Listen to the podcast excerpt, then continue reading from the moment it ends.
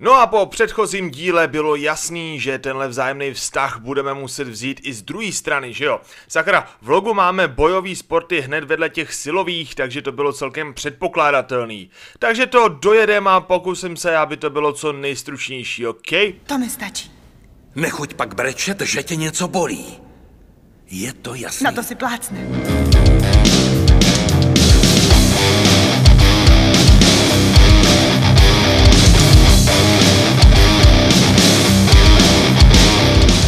Když jsem měl s mojí drahou období nejčastějšího objíždění závodů a měli jsme přes sezónu i dva závody měsíčně. Na jednu stranu se medaile a poháry kupily celkem rychle a protože to byl relativní začátek zvedací kariéry, PR se po půl kilíčkách uspokojeně posouvala a dodávala motivaci.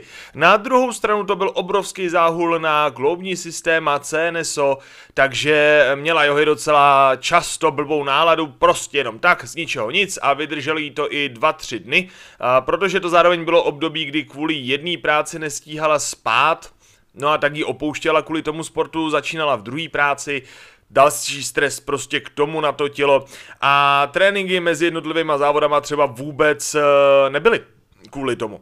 A vlastně když se zveřejnil na Ronny ten její rozhovor, mluví tam o tom, já vám ten rozhovor dám do zdrojů, ten majstrštyk, kdo ještě nečet, určitě doporučuji za přečtení.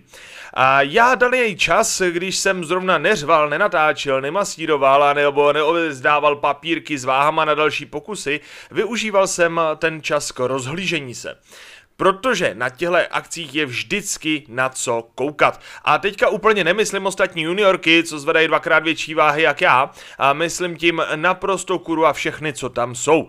Trojboj má totiž úžasnou schopnost dávat morbidně tlustým lidem pocit, že sportujou. A ano, drtivá většina těch tlouštíků vytahá a vytlačí neuvěřitelné váhy, ale zarýchá se u toho, jako kdyby 20 minut byli naháněný průměrně rychlým dietologem. Hele, já vlastně proti tlouštíkům nic podstatného nemám. Fajn, to rád slyš. Jo, jo. U nás doma totiž spoustě lidí vaděj.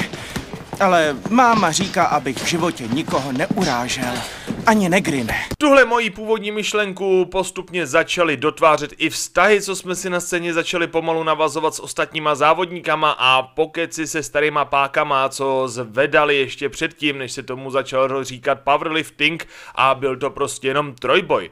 A na rozdíl od spírání je trojboj relativně statická věc, takže pořádný pupík k efektivnímu provádění těch cviků vlastně nevadí a antropometricky se řeší maximálně tak délka fenuru kvůli konvenční konvenčnímu nebo sumo mrtvýmu tahu, občas nějaký high bar, low bar na dřepu a tak dál. A to je celý, to je celý. Soutěže probíhají v délce vyšších jednotek hodin a prostě... Pff, Hele, přijdeš, navážíš, nažereš se. Rozehřeješ, nakofejnuješ, v rychlosti doběhneš naměřit stojany, protože na to se vždycky zapomene a pak jsou dřepy. Tři pokusy a máš několik hodin pauzy. Nažereš se, natáhneš, poklimbáš, pak zase rozehřeješ, jedeš benče. Tři pokusy. No a máš zase několik hodin, natáhneš se, poklimbáš, nažereš se, nakofejnuješ a uzavíráš tahama. Tři pokusy. Nažereš se, pobalíš a pokecáš si prostě, uh, koukneš se na vyhlášení cvičení, dostaneš nějakou tu placku, uděláš si fotku a jedeš domů. Je tam ranec času, kdy si tam každý druhý tlačí do ksichtu donaty, mafiny a podobně. A takový ty levný z Lidlu nebo zbyly prostě, protože nic jiného po ruce není. A je takovou lifterskou tradicí, že po vyhlášení a rozjetí se zpátky po domovech se ještě polovina závodníků znovu sejde v nejbližším KFku, protože ta druhá je v nejbližším Mekáči. Asi opominu vliv účinku opakovaně vyplavovaného inzulínu na silový výkon v průběhu závodního dne, protože hodně tam těch lidí stejně nemá inzulin na odpovídající úrovni ke svýmu věku, a nebo odpovídající váhu ke svý vešce. Přesunem se ještě před nějakým rezumé na zlobří sraz. A jako kdo ještě neví, tak Johy tahá za SK Zlobr, A Zlobr má dlouhou tradici a sem tam je nějaká střetávka kvůli organizaci, případně nominacím a tak dál. Ona to koronka trošičku jako zase zpomalila, připozadila, ale jede se dál. A samozřejmě je tam vždycky kopice řízků, jak jinak. A občas tam dojde i nějaká ta legenda od dílu a povídá o starých časech. A nejenom, že se vždycky strašně moc nasmějem, jak jako trénovali a co to bylo za charaktery tréninkový a podobně, ale po každý se tam dozvím, že hodně dobrých kluků odešlo na srdce a cituju jednu z největších legend Zlobra a já mám tady taky budík. Hele, nenašel jsem statistiku, kde by se někdo věnoval tomu, jak končí majorita lifterů. Osobní typ mám na prvním místě ten infarkt a hnedka na druhém prostě mrtvičku, protože jak moje dlouhodobé pozorování, tak i poslouchání a vlastně starých pák, tak i selská logika, všechno prostě tomu dost napovídá. Moc hezký kázání, otče. Div jsem nebrečel. Co vám není jasné tentokrát? Pojďme si připomenout, že i pumpa je sval a přizpůsobuje se formám trénování těla. 100% čistý maratonec má pumpu s téměř průhlednýma stěnama, který ale obsáhne obrovské množství krve na jedno stlačení. 100% čistý lifter má srdce jak dětskou hlavu se stěnama tak tlustýma, že by se z toho dalo nažrat, ale o to menšíma komorama. Když si stoupneš pod 200, 300, 400 kg a hodláš s tím nějak čachrovat, tvoje pumpa musí mít logicky sílu, aby přes tu obrovskou kompresi toho těla, kterou si vlastně přivodíš, procpala všema těma stlačenýma cévama krev do končetin. Co dělají tlustý srdeční stěny? Ano, blbě sami sebe prokrvujou, páč jsou tlustý a protože srdce nemá nohy a nemůže mít klasický cukrovkářský amputační zákrok na ulevení si, prostě puká v základu, že jo. Lidi si myslí, že zvedat pekla je uh, jako náročný na kosti, klouby, svaly, Jo, myslí si to správně, ale nesmíme opomíjet uh, šlachy a vazy kolem těch kloubů a v těch kloubech a hlavně tu pumpu. Takže pro začátek nejde o to dělat všechno silou, ale dělat to přesně.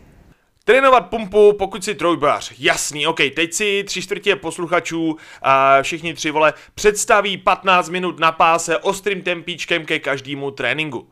Ať už úvodem nebo závěrem protože všichni mají v palici tu fitness neománii a tohle je prostě nejlepší řešení, že jo? No ne, ty vole, je to pohyb pro pohyb, nic jiného, než trochu potu a tepovky z toho nevytřískáš. Je to brutálně neefektivní. Pojďme se zamyslet na něčím víc primal směrem a jak už nadpis napovídá, kouknout se blíž na mlácení do lidí. Lidi prahnou po násilí. I ubouračky zpomalej, aby se podívali na mrtvoly. A pak vykládají, jak mají rádi box. Přitom nemají páru, co to ve skutečnosti je.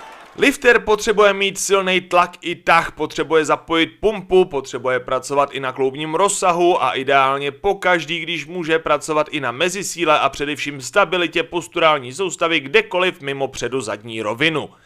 MMAčko mi zní jako odpověď na to všechno a vezmeme to postupně, jasně, jenom mi teď eh, předtím ještě dovolte připomenout, že máme facebookovou skupinu Primal Fitness Collective CZSK, kam se samozřejmě můžete přidat k nasosání dalších zajímavých informací a nejlepší Primal Fitness Gym najdete pod heslem Bearfield, jakože medvědí hřiště se třema R, BRRFILD, kousek od metra Vysočanská Praha.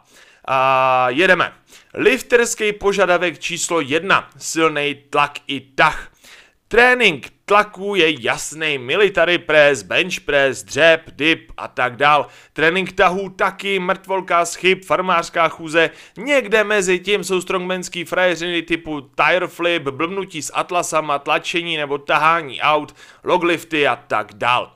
Klasický box je disciplína založená téměř čistě na tlaku. Je to silně unilaterální, dynamický, repetitivní zatížení.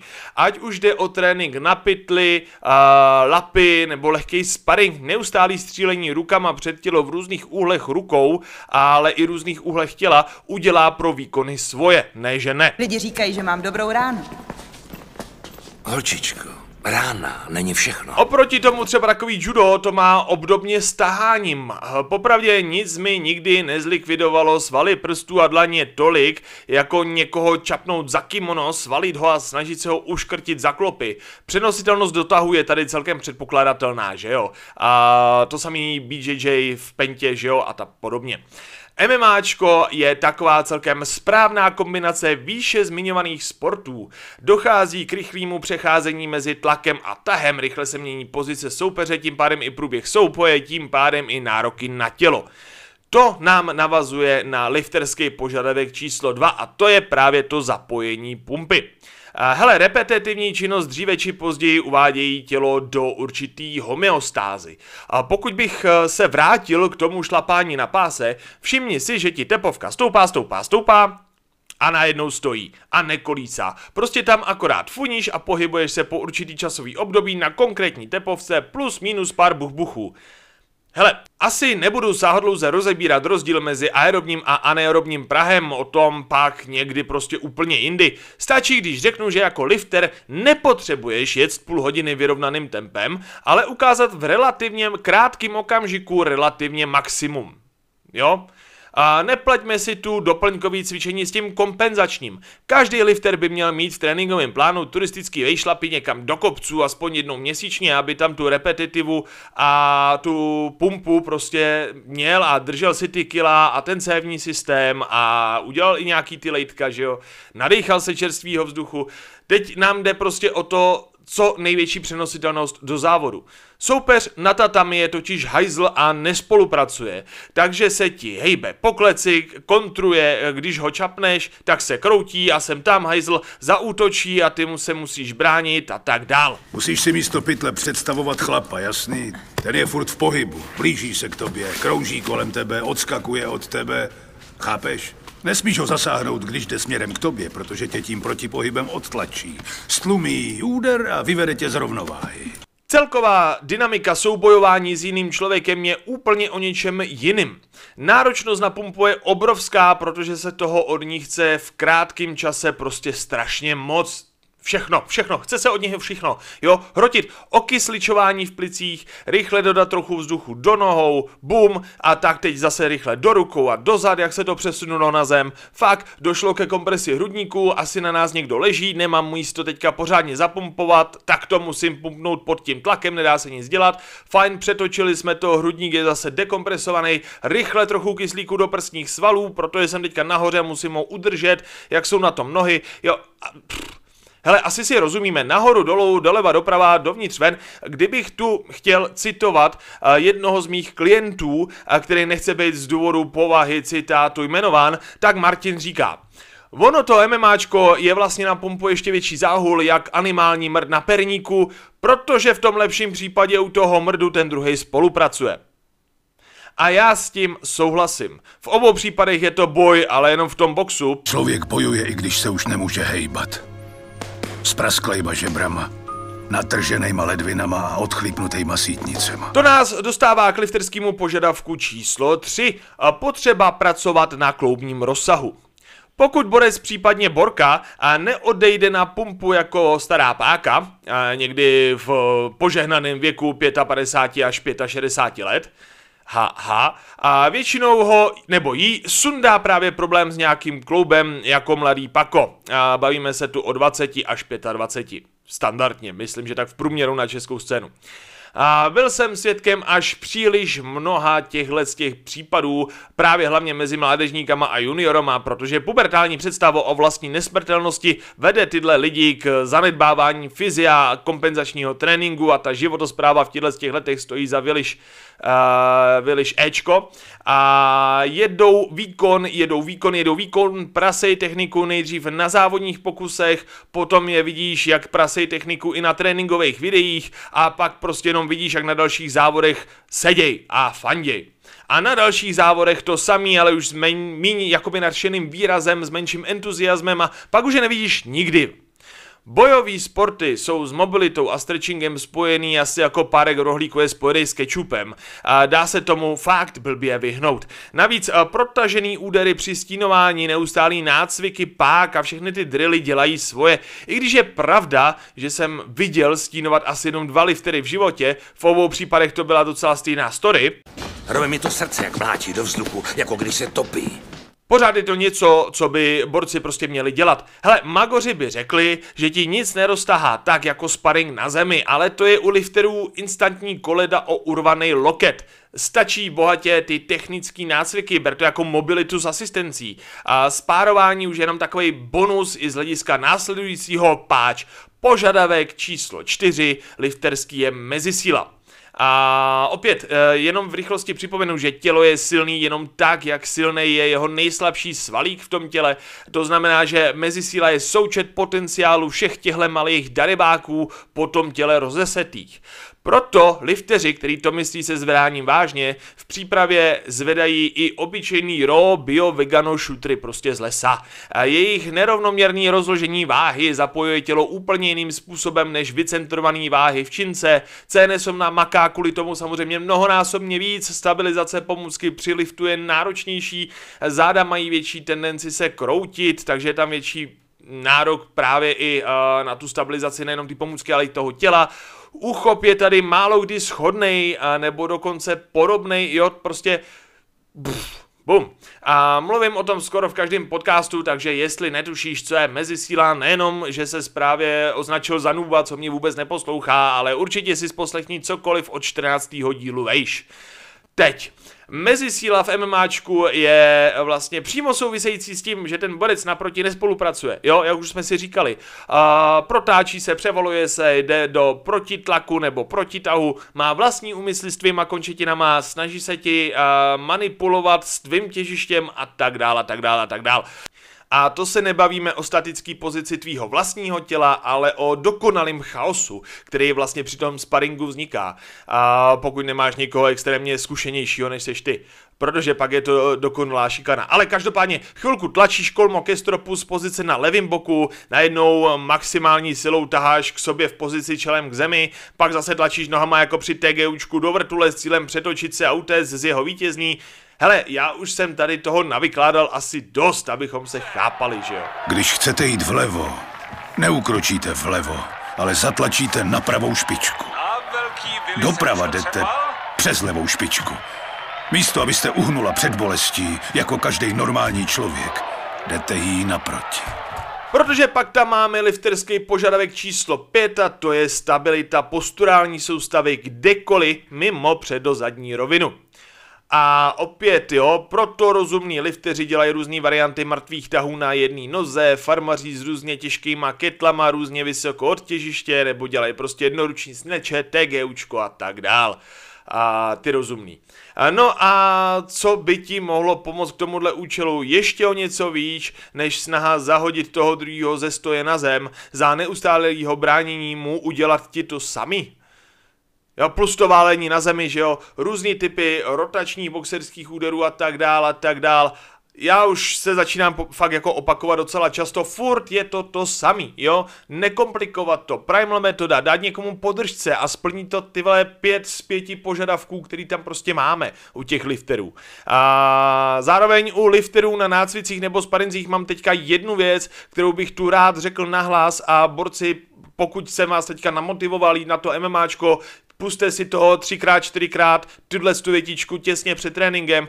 Já chápu, že celý život chcete být nejsilnější hovada v hůdu, ale když jdete se s někým pomlátit nebo poválet, jeďte spíš technicky. Vaše mozky totiž mají tendenci vnímat sílu jako univerzální řešení jakýkoliv nevyhovující situace a pak to buď to dochází ke zranění vás nebo sparinga, a nebo ke zbytečnému vyčerpání do dalšího silového tréninku. Jo, když to prostě nejde, nejde od klepu a jedu, jedu dál, uděláme reset, jedeme nový nácvik. Jo, takový to, že se to snažím urvat i na sílu, i když jsem tam úplně ty vole s prasáckou technikou a akorát na něm ležím, protože jsem tlustý hovado a on je 16 letý 40 kg borec.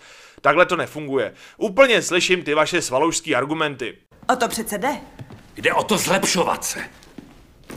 Jak se chceš zlepšovat, když je knockoutuješ v prvním kole, kde ti mám schánět soupeřky? Jo, takže snad si rozumíme. A, OK, OK. Clint Eastwood doporučuje prostě.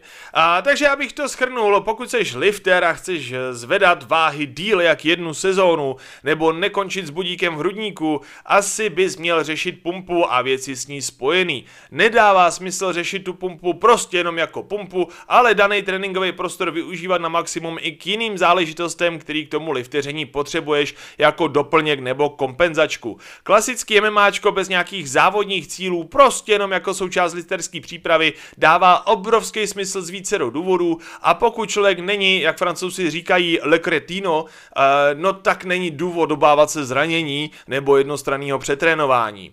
No a pokud seš i přesto posranej a nenamotivoval jsem tě k MMAčku, prostě choď aspoň plavat, no. Hele, tlo, tlouštíky to nadnáší. Držovu! Čemu se tlemíte? Radši mi drž pytel, vole. Takže se držte a čus čus čus.